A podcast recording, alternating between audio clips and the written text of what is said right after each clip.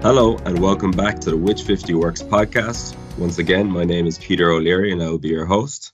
Ross Pullen, our resident Which 50 expert and member of our customer success team, is here again, and he's going to tell us about number two in our top five features of the Which 50 platform document upload.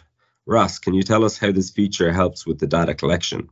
Yeah, hey Peter. Yeah, so we're talking about our document upload uh, in our number two spot of our top tips and tricks. Which 50 is a, is a communications platform, and that includes both directions of communication. Um, so you mainly might think of it as customers being sent emails, but they can also be directed to web forms that have been created in Which 50. So these web forms uh, can be just used to capture information required. Um, say our, our banking or credit union clients might require information from their customers. Um, and that can be just a little more involved than a name and an email address or, or a physical address. Um, so our web forms now, with our document upload feature, allow for the uploading of documents, um, such as photos uh, or PDFs. So pretty much any any file type can be accepted. Um, and so for our banking or credit union clients uh, sending their customers on some banking journeys, um, a customer might need to provide a proof of address or a photo ID um, so in this way, Which 50 becomes a, a one-stop shop sort of portal. Um, so as a credit union or as a bank, you don't need to redirect your customer anywhere else uh, to finish a journey. They don't need to go from your email to our web form and then to a third place uh, just to, you know, for example, complete a loan application. Um, so this customer can, or this uh, potential customer can receive an email from your business. Uh, they re- like most people nowadays, they can receive and read that email on their phone. Tap the link in your email to visit a web form. Again, this email sent by us, this web form built by us, or when I say us, I mean which 50.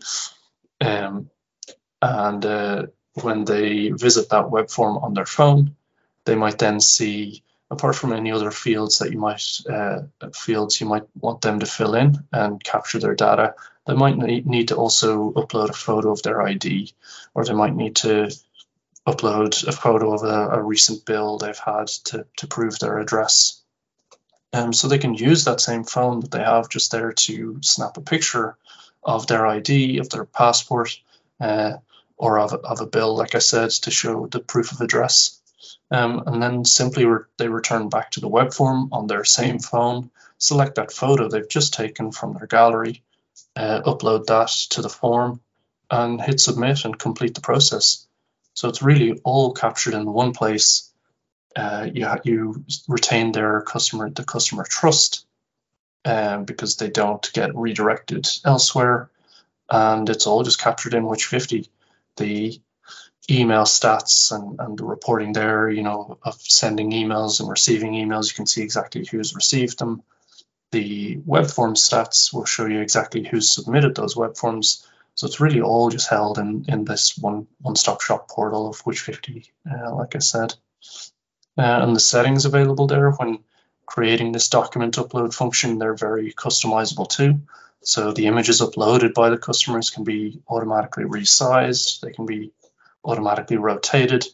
They can be stored in particular folders uh, within our Which 50 file manager. Um, they can be given a file name template.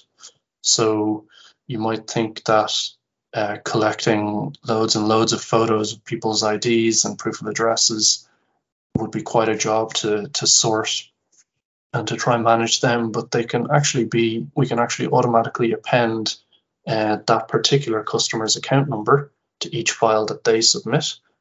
So now you can match the account number that you have up with that exact customer and know which files are belong to which person. Um, so it's very uh, it could be very handy in that sort of way, and the, the the options available to you there, yeah, are very customizable and will just make the whole journey a little bit easier on on both sides there for for you and your customers. Um, so while not every web form created will need this document upload feature.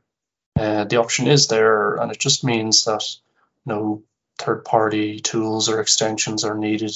Uh, you don't need to implement anything else, which 50 does it all from start to finish.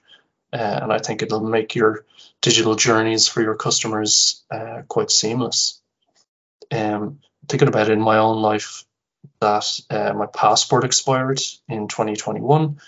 And of course, it was during COVID, so everything was closed down. It wasn't like I was going uh, on holidays anytime soon, but uh, certainly the passport office was closed.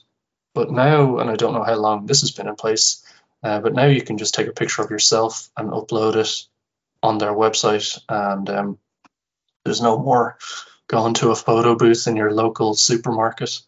Um, simply just line yourself up against a, a blank wall in your house, um, take a photo, and you know don't smile. Try to make it as good as possible. But um, yeah, it's just as simple as I think they rejected my first attempt, but as simple as um, taking a good enough photo of yourself, uploading it, and now that picture uh, that I took myself, which I guess technically is a selfie, is now my passport photo.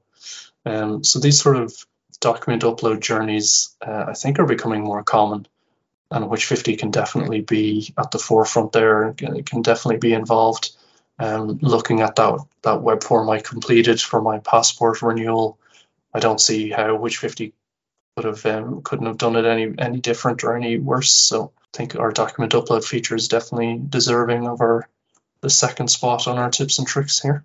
Well, Ross, I hope it was tech reasons for the first uh, rejection of your passport photo. Once again, I'd like to thank Ross for joining me and thank you for giving us an insight into your daily life, I suppose. Yeah, uh, I can't wait to hear about what receives the number one spot in the Which 50 platform's top mm-hmm. five features next week. And to our listeners, I hope you enjoyed today's show, and we will be back next week with another episode of the Which 50 Works podcast. Don't forget to like, share, and subscribe. Thank you.